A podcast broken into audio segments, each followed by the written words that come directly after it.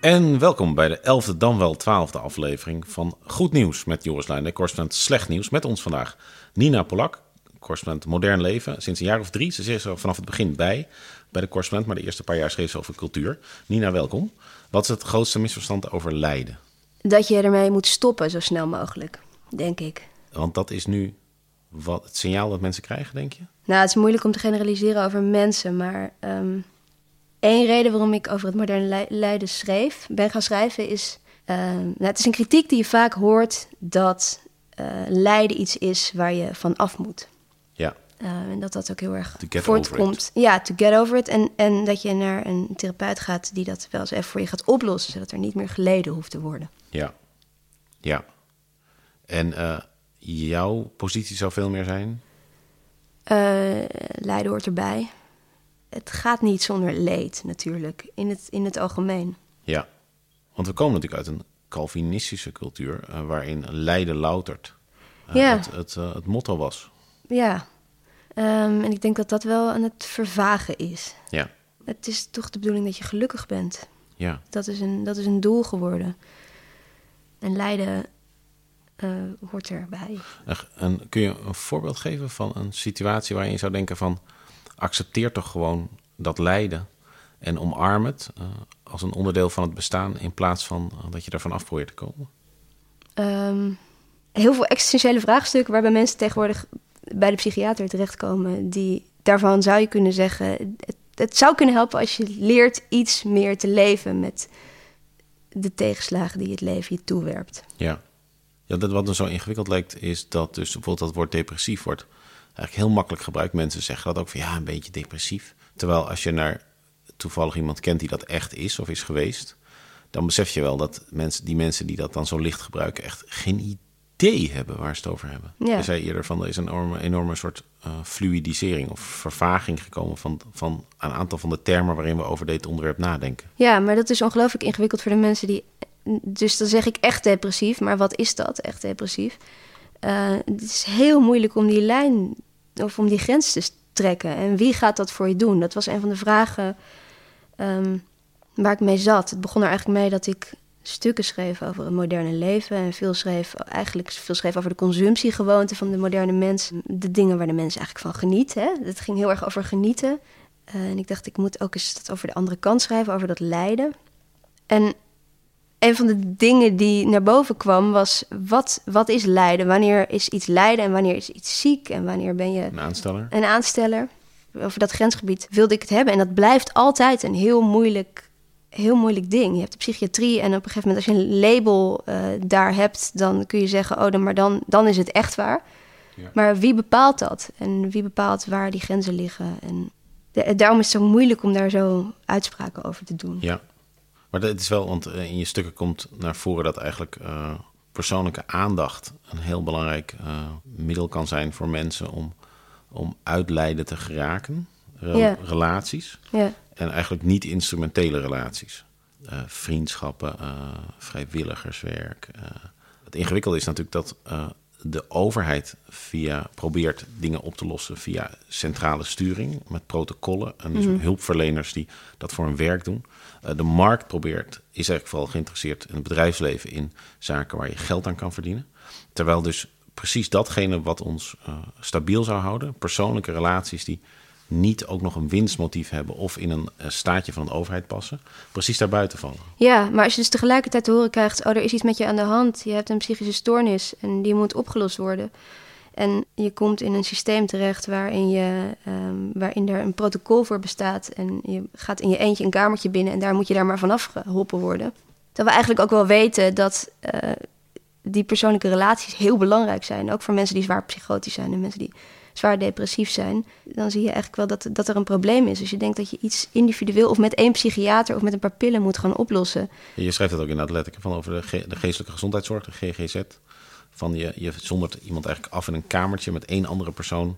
Terwijl die, de, de context waarin die persoon functioneert eigenlijk bepalend is. Ja, dat is een idee. Hè? En um, dat is, dat is een, een concept wat opkomt nu in de geestelijke gezondheidszorg. En dat is een van de redenen dat ik begon te schrijven daarover. Omdat ik van de ene kant zag in die, heel veel van die cultuurkritiek... Uh, die gaat over kijken naar de maatschappij en kijken wat daar misgaat aan de hand van het geestelijk welzijn van mensen. Dus dat wordt een soort graadmeter van hoe gaat het met de wereld. Ja. Er zijn heel veel psychiaters die boeken schrijven en ik stelde op een gegeven moment het zijn eigenlijk de psychiaters die de belangrijkste cultuurcritici zijn geworden. Hè? Paul Verhagen en Dirk de Wachter en al die mensen die ja, zeggen... Daniel Denies. Ja, de, uh, Damian Denies, um, uh, Trudy de Hu. Uh, mensen die zeggen, er is iets aan de hand met de psyche van, van de cultuur. En aan de andere kant weet ik het een en ander van de GGZ... en had ik door dat er dus inderdaad... er is een enorme crisis, hè? Dat, is het, dat is het bekende nieuwsfeit. er zijn enorme wachtlijsten het gaat niet goed met de GGZ. Maar er is ook heel veel aan het veranderen. Er zijn heel veel mensen bezig met hoe kunnen we nou beter um, aankijken tegen, tegen leed. En ja, wat moeten we daarmee? Als zoveel mensen hulp nodig hebben en we krijgen dat allemaal niet gedaan, moeten we dan niet eens kijken naar hoe dat allemaal anders kan. En die twee lijnen, uh, dacht ik, dat komt vanzelf wel op een gegeven moment bij elkaar. Ja. En dat is ook zo, want het heeft heel erg met elkaar te maken. En een deel van het nieuwe gedachtegoed heeft heel veel te maken met luisteren naar individuele verhalen van mensen en erkennen dat die problemen zo complex en uniek zijn dat het misschien niet zo heel veel zin heeft om in hele algemene termen te praten over al die categorieën die nu zo enorm machtig zijn in het Ja. uh, in bijvoorbeeld het toekennen van verzekeringsgeld. Ja. Dus Ja. een veel meer contextgebonden benadering Ja, per mens. Een contextgebonden benadering per mensen. Dat, is natuurlijk, dat kost natuurlijk veel meer tijd en het is ingewikkelder en het is veel moeilijker eh, te kwantificeren. Ja, leent zich ook wel makkelijk voor schandalen, want je geeft veel meer eh, ruimte aan eh, individuele behandelaars. Ja, nou, het is, maar dat is ook gewoon nodig. Het is, het was vorige week of een anderhalve week geleden eh voorpagina nieuws dat iets van 75% van de mensen met psychose verkeerde behandeling krijgt. En dat heeft ermee te maken dat ze vaak alleen medicatie krijgen, terwijl het cruciaal is dat, ze, dat er met ze gepraat wordt. Ja.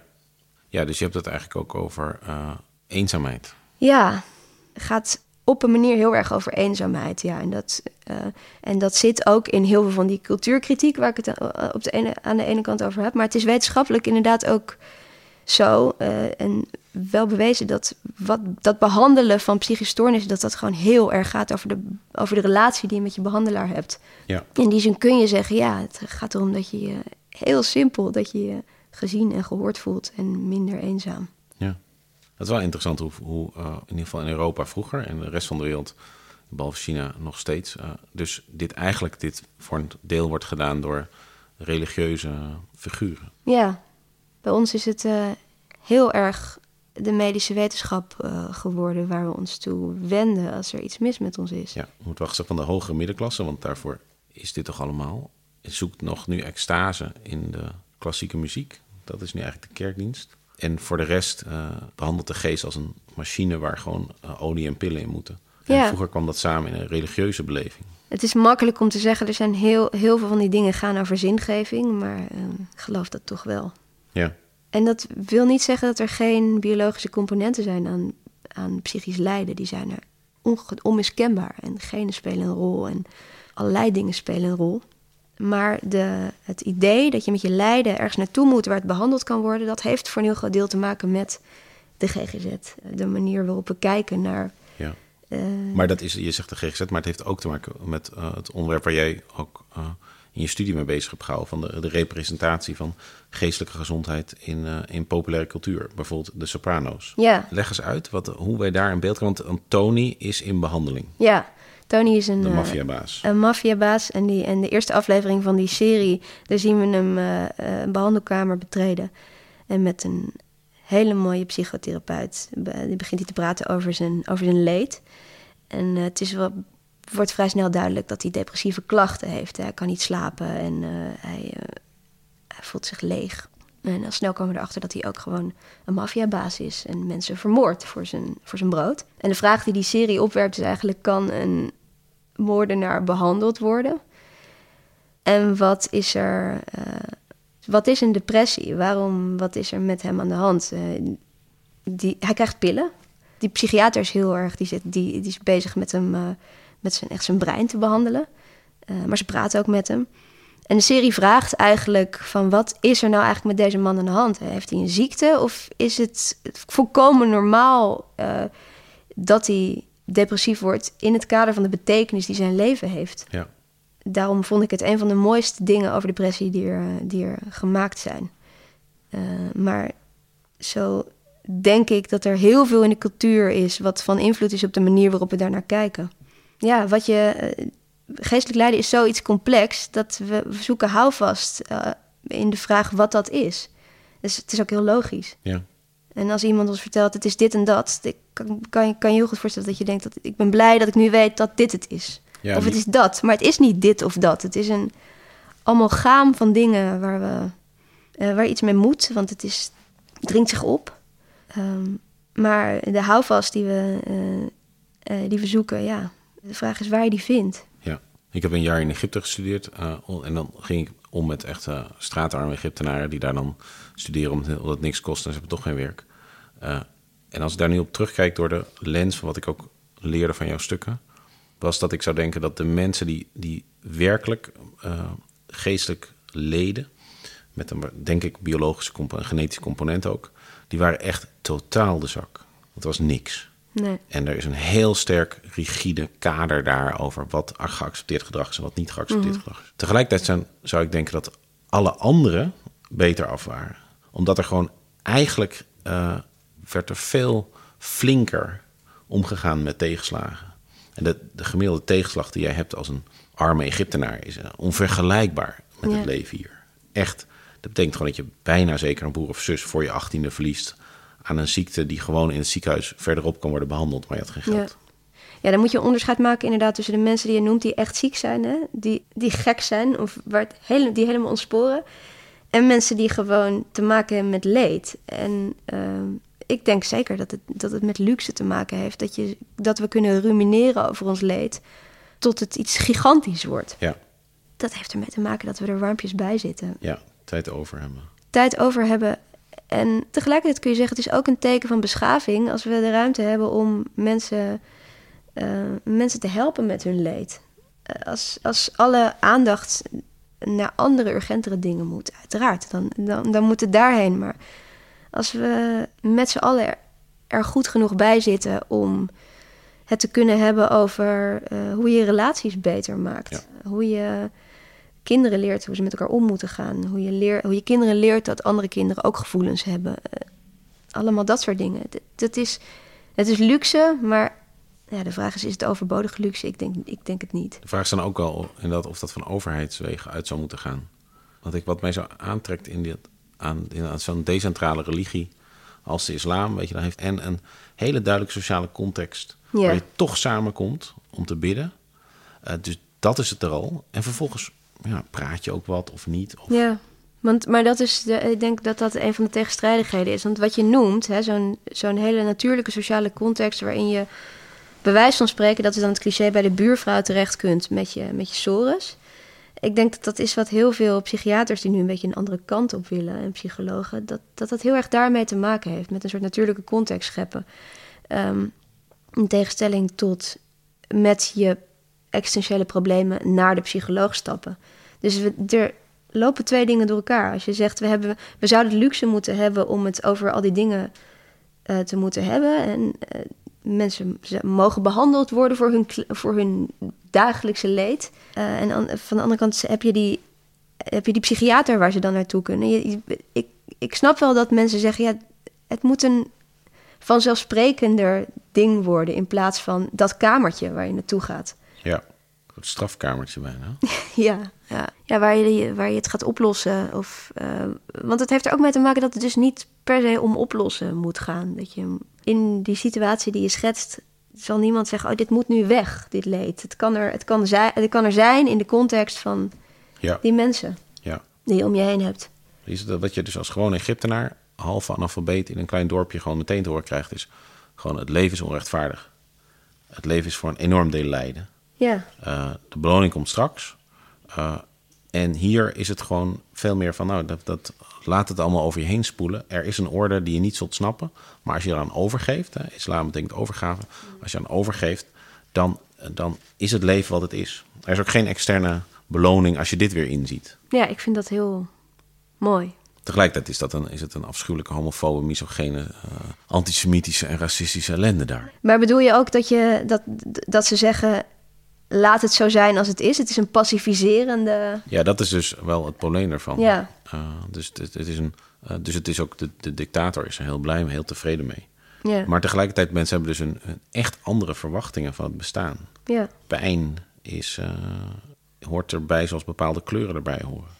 Proberen uit pijn over pijn of leed of missen of verdriet of schaamte of schuld heen te komen, zou zoiets zijn als dat je een aantal kleuren uit de wereld elimineert. Ja, ja het is, eh, de, ik vind dat heel aantrekkelijk. Maar het is ook um, als je tegen iemand zegt die net iets verschrikkelijks heeft meegemaakt. Uh, die zal je ook voor gek verklaren. Die zal zeggen: Ja, Joris, dat, dat kun je makkelijk zeggen, allemaal. Maar ik wil uit dit verdriet. Dit niet meer voelen. Dit wil ik niet meer voelen. Ja. En dat is het moeilijke. Uh... Wat je bijvoorbeeld ziet is, is uh, ik ben nu eind 40 en de meeste mensen van mijn generatie zijn inmiddels een, een ouder kwijt. En wat er dan gebeurt is dan, op een gegeven moment kondigen ze dat aan van mijn, mijn vader is ernstig ziek, mijn moeder is ernstig ziek. En dan vallen ze eigenlijk uit de soort van normale gang of de lopende gang van zaken. Uh, en daarna is het weer verwerkt en dan gaat het er ook niet over. Dus het, het gesprek van de onvermijdelijke ster, oh, er is eigenlijk geen gesprek, althans vind ik, in de soort kringen waarin ik verkeer, over leed en ellende. Het is iets wat je een tijdje overkomt en dan zit je in een soort van dugout nee. of in een soort ben je geblesseerd. Speel je een tijdje niet mee en daarna kom je terug in de selectie mm -hmm. en gaat het weer over waar is de volgende consumptieve keuzes, waar is de volgende vakantie en uh, hoe ga ik mij nu weer ontplooien en uh, ja. ja, dat is ook een filosoof die ik sprak over depressie. Um, die zegt eigenlijk precies dit. Uh, de manier waarop we met depressie omgaan, los van wat nou de oorzaak is, hè, want dat, dat, dat weten we gewoon niet en dat is verschilt enorm van mens tot mens. Maar de manier waarop we er als cultuur mee omgaan, die heeft dat heel erg in zich. Want depressie is een blessure en daar moet je vanaf. En dan kun je weer door met datgene waar je mee bezig was. Ja. En daarin ontbreekt het idee dat je dat datgene waar je mee bezig bent misschien wel uh, die depressie veroorzaakt. Maar ook dat, dat het gaat over iets heel wezenlijks. Uh, heel wezenlijk gevoel van uh, diep verdriet of het gevoel dat dingen niet kloppen of dat je buiten de orde staat. Het gevoel van isolatie noemt hij dan. Als iets waarvan hij zegt, het gaat, bij depressie gaat het heel erg over de symptomen. Hè. Je, kan niet meer, je, je, bent heel erg ziek, je, kan, je, kan, je komt je bed niet meer uit. Ja. Hij zegt, er zit ook een wezenlijk gevoel in een depressie van isolatie, noemt hij dat dan. Dat je, dat je of isolering, je bent geïsoleerd van, van de mensen om je heen en de buitenwereld. We praten niet over wat dat gevoel betekent. We praten, hebben niet, niet over, over de betekenis van dat gevoel, maar we doen er alles aan om te zorgen dat het verdwijnt. Um, en ook daarin kun je zeggen, in sommige gevallen moet het ook verdwijnen, want mensen suicideren zich of het is, ze komen er niet meer uit. Ja. Maar een soort omgeving of een soort kader scheppen waarin je het kunt hebben over die existentiële ervaring. Dus, echt heel, dus het is echt heel ingewikkeld, want je wil dus mensen tegen mensen zeggen die echt, inderdaad wat je zegt, hun bed niet meer uitkomen, voor je alles zwart is, wil je eigenlijk in alles duidelijk maken dat je dat helemaal serieus neemt. Maar je wil ook weer voorkomen dat mensen die met iets onvergelijkbaar lichters zitten, zichzelf gaan aanzien als dat hele zwarte. Ja, ja het is heel ingewikkeld. En een van de grote paradoxen vind ik in de huidige culturele omgang met dit soort dingen. Bijvoorbeeld dat het label of de, het feit dat je ziek bent ongelooflijk belangrijk is voor de emancipatie van mensen met geestelijke stoornissen. Het gaat in, het, in, uh, in de media heel erg vaak over het taboe op psychische stoornissen en op het, op, uh, over dat we het erover moeten kunnen hebben en dat, je, dat er een taal moet zijn en dat, dat je ervoor uit moet kunnen komen. En wat daarbij heel belangrijk vaak is, is dat een dokter zegt: Ja, maar dit is een ziekte, hier kun je niks aan doen. Terwijl dat van de andere kant heel veel afhaalt van ook van de betekenis van die ervaring. Dus dan kun je het er wel over hebben, maar wel in de context van een ziekte en dit zijn mijn symptomen en dit ga ik eraan proberen te doen en um, ik wil me er niet meer voor schamen. Kijk, ja. hier ben ik en ik ben ziek. Ja. Uh, dus dat is een soort ja, dat, is, dat is een soort lastig pakket waar je dan in komt. Want inderdaad, je wil dat iedereen, dat er, de, iedereen de vrijheid kan voelen om het daarover te hebben. Maar de manier waarop je het erover hebt is ook wel belangrijk in, in je begrip ervan en hoe je ermee omgaat en hoe we er als maatschappij mee omgaan. Ja, er is zo'n stuk waar ik nu aan moet denken, anders had ik het opgezocht. Van eh, een van de actrices in De Sopranos die haar zoon heeft verloren. Volgens mij is het de vrouw van Tony. Mhm. Die in de New York Times een opiniestuk schreef. En die zei van, ik wil gewoon voor altijd een zwart kader om mijn bestaan. Ja, En als ik ook dat zwarte kader iemand dat weg zou halen, dan, dan verlies ik daarmee mijn, mijn laatste contact met mijn zoon. ja. Neem mij dat niet af. Het is rouw die niet meer weggaat. Ja, En hoe, hoe veel voorkomend is dat? Ja. Ik begrijp het ook heel goed. Het is, het is een vorm van betekenis. En dat was ook mooi in Sopranos. Dat het ging over het- tegelijkertijd de hersenen van, van die man. Wat gebeurt daarin? En hoe, kunnen we, hoe konden we met pillen zorgen dat hij weer door kon gaan met zijn leven? Hè? Dus met moorden. En van de andere kant, hoe, wat is er mis met zijn betekenisgeving? Dat hij een soort gezinsleven erop na kon houden. En van de andere kant zulk en een enorm verantwoordelijk leven had, hè, ook, ook als, als baas van die hele organisatie. En van de andere kant een totaal nihilistisch soort van praktijk erop nahield, amoreel. ja, Dus het, het gaat ook heel erg over betekenis. ja. En dan komen we weer terug bij die, bij die priester. Ja, dat is, eh, is ook een beetje een cliché, maar ik begin toch wel het gevoel te hebben dat het dat we, we- betekenis hebben we nodig. Eh, en we zijn er niet zo goed in. Dus het was fantastisch eh, hoe de emancipatie ons bevrijdde van de manier waarop een aantal mannen met baarden in jurken ons ging vertellen wat de betekenis was. Maar het was eigenlijk niet gelukt om een alternatief te creëren, centraal of decentraal, waardoor nu eigenlijk de overheid en het bedrijfsleven erin zijn gestapt. De overheid met rigide protocollen, het bedrijfsleven met eigenlijk alleen geïnteresseerd in dat, wat in een product te vervatten is. En jij zit precies in dat gebied wat er dan dus onbestreken blijft. Ja, omdat het natuurlijk ook. En ik ben geïnteresseerd in ehm, de intieme levens van mensen. En het gebied is. eh, dat is een enorm grijs gebied waar, waar, waar heel weinig mee te doen valt. Op het gebied van cijfers en harde data. En kijk, hier kunnen we iets mee. Past helemaal niet bij deze tijd. Eh, en geluk is ook een, een interessant ding hierin, omdat dat inderdaad iets is waar overheden zich eh, toenem- toenemende mate mee bezighouden. Van zijn de burgers gelukkig? Happiness studies. Ja, wat, maar wat is geluk als, je daar, als, het, als het één cijfer is, een 7,8 Ja. zijn, we, zijn we geloof ik. En ondertussen, dat was een van de paradoxen waarmee ik begon, lopen we de deur plat bij psychologen. Dus wat heb je aan zo'n gelukscijfer als je verder geen, niet echt een kader hebt waarin dat geluk iets betekent? Wat, wat, wat is dat? Het is tevredenheid in feite. Hè? Ja, dat je dus je, eh, gedome- eh, voldoende gedomesticeerd bent. Ja, Dat is een huisdier. Dus een huisdier is, geluk, is gelukkig. En een, eh, en een wild dier niet. nee. En de meeste mensen, als je ze vraagt, zeggen: nee, ik wil een wild dier zijn. En dan, Ja, dat dan, is ook nog zo. dan, dan leg je ze ook maar enigszins eh, dat leven op. En dan weten ze niet hoe gauw ze woedend naar de overheid kunnen moeten roepen om eh, rennen om het weer eh, allemaal te domesticeren. Ja, Het le- leent zich natuurlijk ook niet zo goed voor journalistiek. En journalistiek is veralgemeniserend. Kijk eens, ik heb hier een case, maar deze casus die is eigenlijk staat voor heel veel meer. Jij zegt nu eigenlijk, we moeten contextueel kijken. Dan is de, dat verhaal eigenlijk alleen geldig voor de persoon over super slecht gaat. voor journalistiek. Ja, ik denk soms ook wel een beetje dat ik echt, als ik mezelf aan het werk zie, denk ik, oh ja, hier is gewoon een romanschrijver aan het werk die een, eh, die een journalist probeert te zijn.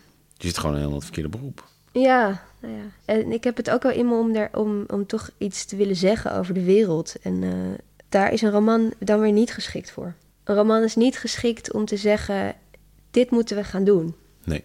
En in de journalistiek ben ik er dan ook nog niet helemaal. Dat ik dan kan zeggen van dit moeten we gaan doen. Maar ik vind het wel interessant om met mensen te praten die zeggen... hier, wij weten hoe het moet. Ik wil wel verslag doen ook. Ja, en daarvoor leent de journalistiek zich Ja, vanwege die waarheidspretentie of die werkelijkheidspretentie weer wat beter dan, eh, dan literatuur. ja. Ik sprak, eh, we spraken een, een lid van de correspondent, Jan-Gerrit Schuurman... en die had het over zijn psychose. En hij heeft een boek geschreven waarin hij probeert die ervaring... een soort van op een rijtje te zetten van wat is me nou eigenlijk overkomen. En dat ook alles gaat over inbedding en betekenis. En dat het terugkomen uit die psychose gaat over hoe kon hij weer, hoe kon hij zijn relaties weer als betekenisvol zien. En als je dan bedenkt dat heel veel mensen met psychose gewoon een pil krijgen, die je er misschien uithaalt, da- dan kun je je ook wel voorstellen, oh ja, dit is heel ontoereikend. Of een hele ontoereikende manier om ermee om te gaan. Een zware psychose gehad in 2013 en hij is daaruit gekomen. eh, maar beheerst zijn leven nog steeds, omdat het zoiets, uh, omdat hij zo, zo ruw uit zijn betekenis getrokken werd, dat, hij, dat het dramatisch is geweest voor hem. Als je zo extreem, als je zo'n extreme uh, ervaring hebt, dan doen zich dingen voor, dan word je gedwongen beslissingen te nemen die imaginair zijn, maar ze zijn echt. En daar moet je een weg in zien te vinden. En wetende dat je die ervaring hebt gehad, beseffend dat, ook al zijn ze niet gebeurd, ze wel gebeurd zijn, ja, ben je niet meer de persoon die je bent. Ik raak verstoord, maar ook de mensen waar ik relaties mee heb raken verstoord. Ik kan bijvoorbeeld lelijke dingen gaan zeggen, of ik kan, uh, weet ik veel, uh, afstotelijk gedrag vertonen. Uh, je kunt mensen bang maken. Dat is ook een reden om mensen, voor mensen om afstand van je te nemen. Het kan ook zijn dat ze denken van hé, hey, zo'n gevaarlijke gek wil ik niet in de buurt van mijn kinderen hebben. Dus je kunt op allerlei manieren, kun je allerlei mensen waar je tot dat moment een verkeer mee hebt, kun je kwijtraken.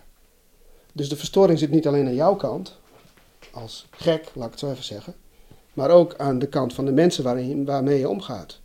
Dus de implicatie is ook dat als je iemand wilt helpen in zo'n situatie, dat je ook aan beide kanten moet repareren. En kijk, je gaat hier een beetje loskomen van, van het gesprek over psychoses en, en depressie in termen van allerlei neurotransmitters die op het hol zijn geslagen. Uh, die mogen wel weer terugkomen, maar haal de mens niet uit de, het, weefsel van interacties waarin ze zich bevinden. En wat daar zo interessant aan is, met name, is dat je ziet dat in de psychologie eerst de menselijke ervaring uh, het object van onderzoek werd. En dat werd. En dat is met de Tweede Wereldoorlog en het verschuiven van het zwaartepunt van het psychologisch onderzoek van, van Europa naar Amerika volledig ondergesneeuwd geraakt. En ineens werden de, waren het de behavioristen die de dienst uitmaakten. En tot de dag van vandaag moeten we het vooral hebben over de meetbare verschijnselen. En wat hij vertelt is uh, eigenlijk heel typerend voor waar we het nu hebben, over hebben. Van die dingen die je wel aanvoelt, maar waar je niet goed cijfers op kan plakken. Maar waarvan je wel denkt, oh ja, hier is iets aan de hand met hoe we ermee omgaan. Maar wat je zegt over, over een slecht onderwerp voor journalistiek, uh, dat is natuurlijk zo. En het, het, is, het gaat ook over alles van de ene kant. En het grappige is wel ook dat er natuurlijk een heel duidelijk beleids, beleidskant ook aan zit. Want er zijn heel veel psychiaters, grappig genoeg, met wie ik spreek, die zeggen: ja, psychiatrie is eigenlijk geen wetenschap. Maar ondertussen hebben we wel een heel systeem waarin mensen terechtkomen en waar, waar geld naartoe gaat en waar we iets mee moeten. Ja, ja het is echt moeilijk. En, uh, en het meeste wat we doen is een zwaktebod en misschien moeten we dat ook uh, onderkennen. Het is heel moeilijk hè, voor instanties, inclusief de journalistiek, om de eigen relatieve hulpeloosheid en onmacht uh, te benoemen. Heel erg, ja. ja ik vind het, wel, uh, vind het wel heel interessant. Maar je merkt ook wel aan dit gesprek dat ik uh, uh, vaak ook met een mond vol tanden zit. En, maar ik, ik, blijf naar dat soort onderwerpen toegetrokken worden. Omdat ik wel geloof dat de dingen die we laten zien en de dingen die we doen een, een effect hebben op het geestelijk leven van mensen. De cultuur zoals we die overal om ons heen zien, die werkt in op onze psyche. Ja. Je kunt gaan onderzoeken hoe werkt dat dan. En ik, ik kijk er ook wel naar. Ik ben geïnteresseerd in al die onderzoeken die bijvoorbeeld gaan over bijvoorbeeld uh, jongeren en smartphones. Hè. Dat is echt zo'n ding waar iedereen wat over wil zeggen. En iedereen voelt wel, daar is iets aan de hand. Maar al het onderzoek ernaar is, uh, ja, schiet hopeloos tekort. Als je ten opzichte van de complexiteit van dat alles. Je kunt niet zeggen, dit gebeurt er in de hoofden van jongeren nee. als ze smartphones gebruiken. Je kunt wel zeggen, oh, kijk, dit breingebied ligt op. Of hier hebben we deze groep en die reageert zo. Maar uiteindelijk is het zoiets, is het zoiets ongrijpbaars. Ja. Dus je hebt lijden. Maar we begonnen met de vraag van wat is het uh, grote misverstand over lijden. Toen zei je dat is iets wat, wat we weer moeten oplossen of uh, uh, weg moeten, zoek moeten maken. Maar je hebt dus ook nog ongrijpbaarheid. Ja, ongrijpbaarheid is lijden voor heel veel mensen. Als het je niet goed lukt om voor jezelf vast te stellen waar ben ik eigenlijk mee bezig, wat is, wat is de betekenis van alles, dan is dat volgens mij heel, uh, kan dat echt een groot leed zijn. Dat heeft te maken met ongrijpbaarheid. Van waar is mijn houvast? Waar, waar doe ik het eigenlijk voor? Wat is, wat is mijn, mijn inbedding? Ja, misschien scheelt het ook wel dat mensen nu allemaal uit hele kleine gezinnen komen. Zo'n, ik kan in, in inbedding met acht, acht broers en zussen lijkt me ook gewoon al anders. Of die wezentjes die net wel en net niet op je lijken. Ja, maar je zou ook kunnen zeggen, het is juist een hele stevige inbedding. Want dit, dat is gewoon je clan. Ja, dat bedoel ik. Dus, dus dat het niet makkelijk is dat we nu in allemaal gezinnen uh, uh, zien van uh, twee, één, twee of drie kinderen. Dat Ja. het vroeger... Waar het gewoon veel dwingender was. Ja. Dat je gewoon daarbij hoorde. Kan het nou ook nog zijn dat we dadelijk eh, over een paar jaar ontdekken dat het totaal anders blijkt te zitten? Met het, met het leed of met Ja. wat we, waar we denken dat stoornissen vandaan komen. Nou, dat is dat lijden gewoon helemaal oplosbaar blijkt. Nou, het, lijkt me echt totaal niet. Maar het is natuurlijk toch ook wel mooi om dat ergens in je achterhoofd te houden. Ik denk dat, dat er ook... ik ben geen wetenschapper, ik heb geen wetenschappelijke geest. Maar ik denk wel dat er wetenschappers zijn die zoiets geloven. Van we gaan een stofje ontdekken in dat brein. En als we daar maar iets mee doen, dan is het klaar. Volgens mij zit er een kern van waarheid in. Want wat, wat, in, wat mensen doen met die brain stimulation bijvoorbeeld, daar heb je gewoon gezien dat er bepaalde gebieden zijn. Als je die stimuleert, dan valt, vallen die angsten waar iemand dan jaren mee heeft gelopen ineens weg. Ja. Dus het is niet heel raar dat we dat, dat, we dat denken. Dan moet je dus gaan beslissen welke angsten reëel zijn en welke niet. Zeg gewoon, voor die angst mag je die brain Ja. stimulation. Want eh, er zijn geen aliens. En als ze er zijn, dan, eh, nou ja, forget it. Maar eh, de angst voor bijvoorbeeld eh, klimatologische Armageddon is wel terecht. Dus daar gaan we je niet die brain stimuleren, want je moet er wel wat aan gaan doen. Precies. Maar, maar de, ik bedoel, ik denk ook dat er bij de correspondent veel mensen wer- werken die zeggen: dingen worden alleen maar beter. En op een gegeven moment is het gewoon goed. Of is het. Ja, eh, en en ik, ik zelf zit ze geloof ik niet in elkaar. En ik denk ook: het is goed als dingen complex zijn. En, en als er ruimte is om, eh, om zo complex mogelijk. eh, of zoveel mogelijk complexiteit te kunnen, eh, te kunnen incasseren. als iemand die zegt van dat is een paar honderd jaar lang hebben we gedacht dat wat ons onderscheidt van de dieren is dat wij rationeel zijn. Maar nu hebben we dingen gebouwd die nog veel rationeler zijn dan wij, namelijk computers. En wat ons dadelijk eigenlijk nog onderscheidt daarvan is juist weer, en eigenlijk ook van de dieren, is onze irrationaliteit. Dus het laatst overgebleven menselijke is straks het lijden, want de rest is helemaal geoptimaliseerd. En lijden, dat kunnen computers niet en robots. In lijden en liefde natuurlijk. Ja, Nu, ik heb het nog niet gezien, maar er, ik, ik kreeg een reclame op Netflix van een film waarin een robotmoeder is gebouwd met een baby. En dat, dat, dat apparaat lijkt liefde te geven. Eh, dus je kunt je ook afvragen in hoeverre, hoeverre we daar nou zo speciaal in zijn. Ja, maar de, dus de, de totale zinloosheid van dit alles, dat zie ik een robot toch nog niet zo gauw doen. Nee. Ik sprak met een psychiater, eh, eh, een hoogleraar psychiatrie, Jim van Os, een paar dagen geleden. En die zei, ja, we dienen ons toch heel, heel bescheiden op te stellen, ook als psychiaters hierover. Want hoeveel prachtig onderzoek er ook is, we weten heel weinig. Behalve eigenlijk in de behandeling van psychische klachten de, de, de relatie met de behandelaar heel belangrijk is. Dus dat je iemand tegenover je hebt van wie je het gevoel hebt, oh ja, dat is een mens en die, die luistert naar me. Ja. En daar kan je van denken, oh, dat is demotiverend. We zijn er nog lang niet, we weten niks. Maar je kan ook denken, ja, daar zit iets heel wezenlijks in. Ehm, en hij, hij is eh, ook een van die mensen die zegt, we moeten ons richten daarop. Op wat is, hoe creëren we een situatie waarin iemand zich gehoord en gezien voelt. En waarin je eh, een soort hoop uit elkaar kunt halen. Ja, veel is het niet. Nee, maar ik denk dat ik eigenlijk banger ben van een wereld waarin, je, eh, waarin de wetenschap 100% in staat is om mij in een permanente staat van geluk te laten verkeren. Dat vind ik, dat is voor mij een, een, een ergere dystopie dan, eh, dan wat we nu hebben. Ja, Even los van die, die, eh, dat- die x aantal procent die werkelijk lijden. Ja, maar het is ook wel het is een, een heel cultureel specifiek idee wat je daar hebt. Want het is, ik denk dat het romantisch is en een soort van humanistisch ook. Dat je denkt, oh ja, dat lijden hoort erbij. En misschien ook wel een beetje christelijk. Ja, Dus je kan ook zeggen, als je echt, eh, als het, als, het, als het ons lukt om helemaal gelukkig te worden, waarom zouden we het dan niet willen? niks bij voorstellen. Nee. Volgens mij past het ook niet echt bij je.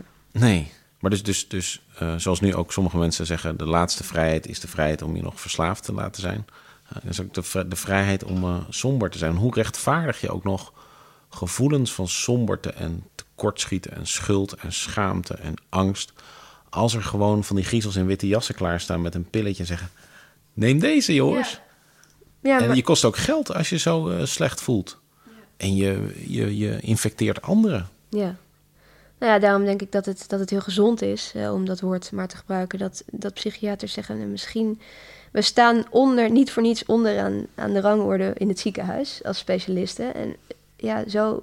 Misschien moeten we die witte jas niet aan. En is ons... eh, en weten we als beroepsgroep veel van lijden, maar ja, kun je zeggen dat we misschien toch niet echt helemaal wetenschappers zijn. Ja. Leden zeiden ook terecht: ga alsjeblieft bij de, bij de, bij de literatuur te raden als je het over lijden wil hebben. Want daar gaat het pas echt over wat het betekent. En dat, is, dat sluit wel heel goed aan bij dat, bij dat, eh, eh, bij dat verhaal wat ik vertel. Van, dus je zou, er zou iets meer aandacht moeten zijn voor betekenis. En hyper contextueel. Dat een roman, Ja. roman wendt echt niet voor over iets anders te gaan dan waar de roman over gaat. Precies.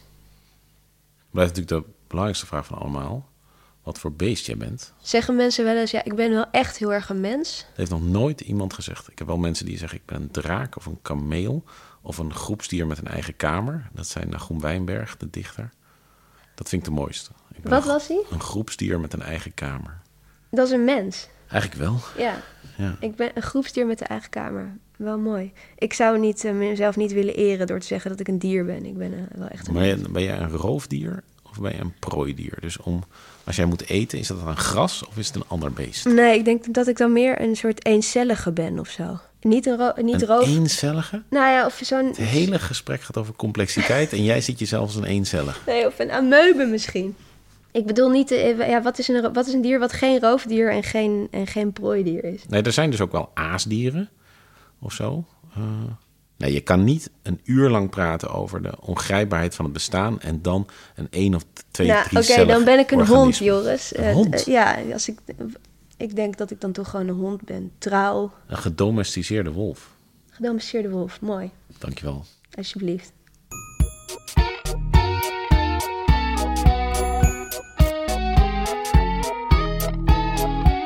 Dit was de elfde, dan wel twaalfde aflevering van Goed Nieuws met Joris Luijnek, correspondent Slecht Nieuws. De gast met ons vandaag was Nina Polak, onze correspondent Modern Leven. Productie was in handen, zoals altijd, van Romane Rodriguez. En de volgende keer zitten we hier weer. In deze uitzending hoorde je een bijdrage van correspondentlid Jan-Gerrit Schuurman. Omdat het gesprek dat wij voor deze uitzending met hem hadden zo verhelderend was en zijn inzichten denken wij zo waardevol voor anderen, is zijn gehele verhaal ook apart te horen. En die uitzending met de titel Zo voelt het om een psychose te hebben, is nu ook te horen bij de correspondent. Wat is dat? En, en, en, en weet ik niet. Weet je niet, het is een microfoon. Telefoon. Ja. Ja. Ja. Dus ik had eh, het een en ander gepubliceerd over het krijgen van een tweede kind en over broertjes en zusjes. En eh, dan krijg je inderdaad af en toe de reactie, nou is dit nou waar we ons druk over moeten maken op de correspondent? Waarom niet Syrië? Waarom niet het klimaat? Er gaat ook iets van uit van, van het gezin, dat is privé, dat is niet serieus en niet belangrijk. Want het is het domein van de moeder, van de vrouw. Daar hoeven we niet over na te denken. Nee, mama wil niet. Mama wil wel. Mama wil wel even iets zeggen. Eigenlijk is die vraag Doe ook weer zo. niet, ehm, doe maar niet. Mag mama niet praten? Nee. Het wordt moeilijk, want mama en ik moeten een podcast opnemen. Ja. Snap je? Binnenkort komen wij, ik, Jair Stijn, En ik, Limberger, met een nieuwe podcast. de tweede, op zoek naar het standaard gezin. Met bijzondere verhalen van ouders en kinderen. Over hun angsten en twijfels, hun dromen en verwachtingen. We gaan op zoek naar de mythe en de laatste inzichten uit de wetenschap over jaloezie, geboortevolgorde, enig kinderen en de vraag wat het betekent om altijd nummer twee te zijn. En we vertellen over onze eigen ervaringen. Ja? Ja. Als ouder en als kind. Auw! Niet bijten. Omdat we willen weten hoe het gemiddelde Nederlandse gezin functioneert. Aangezien we daar worden wie we zijn. Vandaar dat we een oproep plaatsten op de correspondent. Nou ja, dat komt nu dus al, dit is drie dagen geleden, ook vier dagen geleden. Zoiets. En daar, ik wilde zeggen, druppelen de reacties binnen, maar eigenlijk stromen ze binnen. Ik was ook echt, ben bij sommige verhalen van mensen echt geraakt. En dan heb ik ze alleen nog maar gelezen, niet eens gehoord. De eerste verhalen zijn we nu aan het opnemen. Het was heel sereen eigenlijk met z'n drietjes. Natuurlijk veel, veel werk, omdat het de eerste is en eh, alles is nieuw. Maar eh, eigenlijk heel behapbaar. En vanaf het moment dat een tweede komt, is het natuurlijk totale chaos. Binnenkort bij de correspondent De tweede.